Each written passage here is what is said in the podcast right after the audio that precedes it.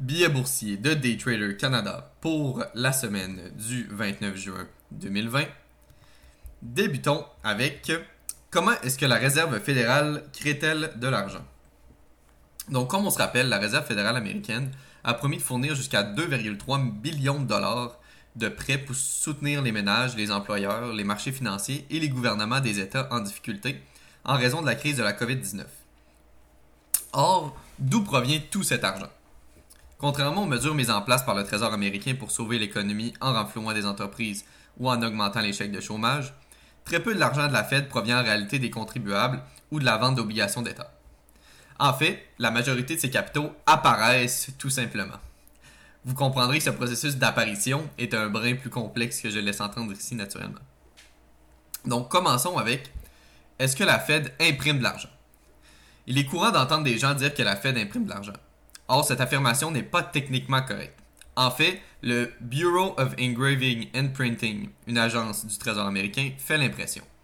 La Fed, pour sa part, achète de l'argent au bureau au prix coûtant, puis la met en circulation.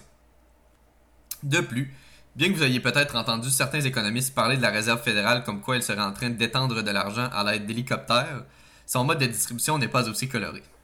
Au lieu de cela, elle donne aux banques de l'argent en échange de vieux billets usés ou de soldes numériques détenus par les banques de la Fed. De cette façon, la Fed peut aider les banques à s'adapter au changement de la demande de capitaux, comme les importantes sorties qui ont lieu avant les grandes périodes de vacances ou après les catastrophes naturelles. Ces échanges que la Fed fait avec les banques sont des échanges dits dollar contre dollar. Cela signifie que l'organisme dirigé par M. Powell n'augmente généralement pas la réserve monétaire, le montant total de devises en circulation, et les réserves détenues par les banques à la Banque centrale lorsqu'elles distribuent de nouveaux billets. Maintenant, comment crée-t-on de l'argent à partir de rien alors? Or, dans une situation telle que l'on vit, la Réserve fédérale doit injecter plus d'argent dans le système financier. Pour mettre plus d'argent en circulation, la Fed achète généralement des actifs financiers. Pour comprendre comment, il faut d'abord reconnaître que la Fed est une banque de banquiers.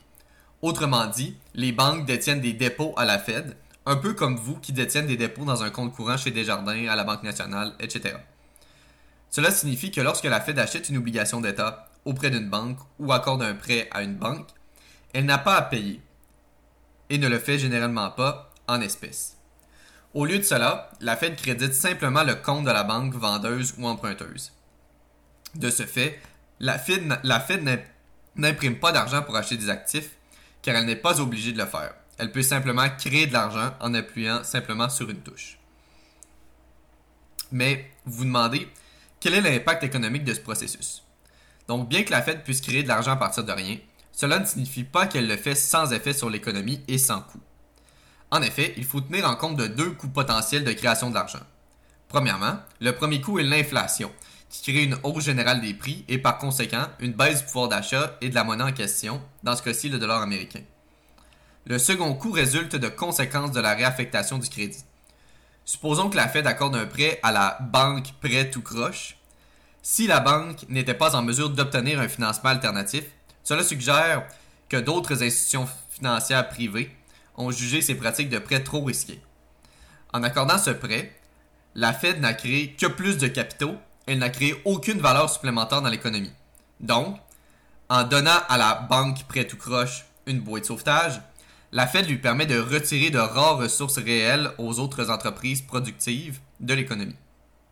De ce fait, le coût pour l'économie américaine est la différence entre la valeur de ces ressources réelles employées par la banque prêt tout croche et la valeur de ces ressources réelles employées dans les entreprises productives abandonnées. En conclusion, ce genre de mesures ne doit vraiment pas être prise à la légère. D'ailleurs, restez à l'affût puisque la semaine prochaine, nous aborderons l'impact de ces mesures sur les marchés financiers. Passons maintenant à près de la moitié de la population des États-Unis est sans emploi.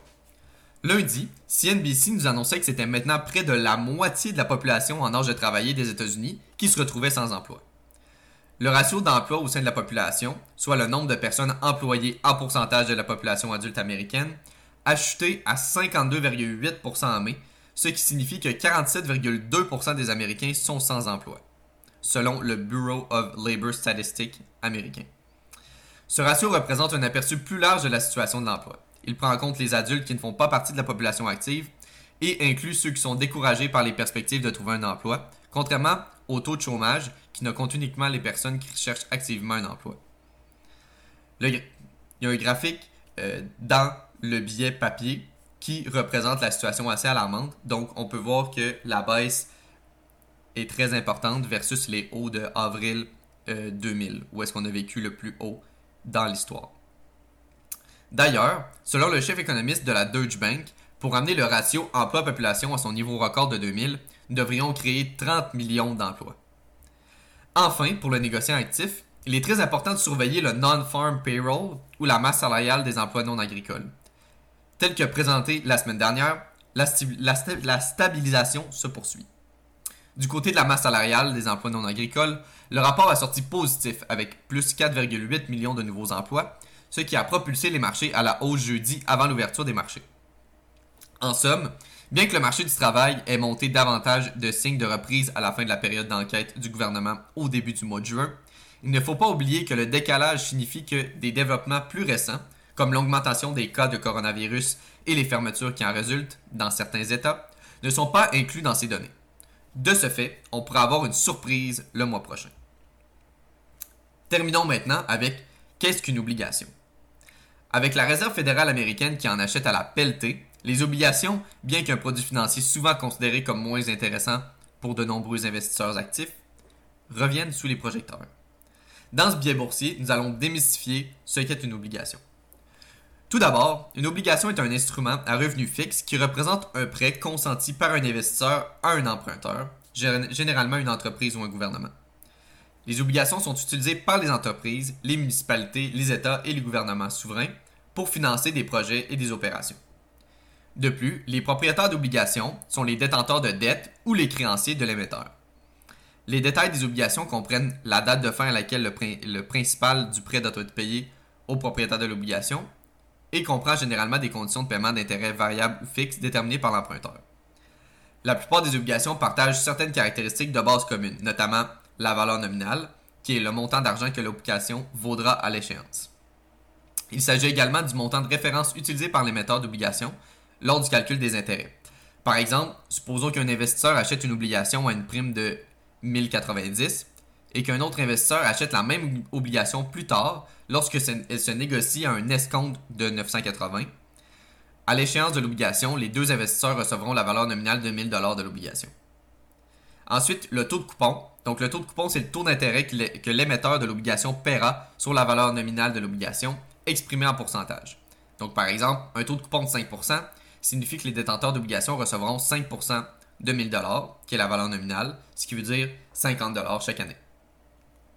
Les dates de coupon. Les dates auxquelles l'émetteur des obligations effectuera les paiements d'intérêt. Les paiements peuvent être effectués dans n'importe quel intervalle, mais la norme est le paiement semestriel. La date d'échéance. La date à laquelle l'obligation arrivera à échéance et l'émetteur de l'obligation paiera au détenteur d'obligation la valeur nominale de celle-ci puis finalement le prix d'émission, donc le prix auquel l'émetteur d'obligations vend ses obligations lors de leur première mise en vente. Ensuite, le prix d'une obligation est basé sur deux caractéristiques principales, soit la qualité du crédit et la durée jusqu'à l'échéance de cette dernière. Si l'émetteur a une mauvaise cote de crédit, le risque de défaut est plus élevé et ses obligations paient plus d'intérêt. Les obligations dont l'échéance est très longue paient également généralement un taux d'intérêt plus élevé.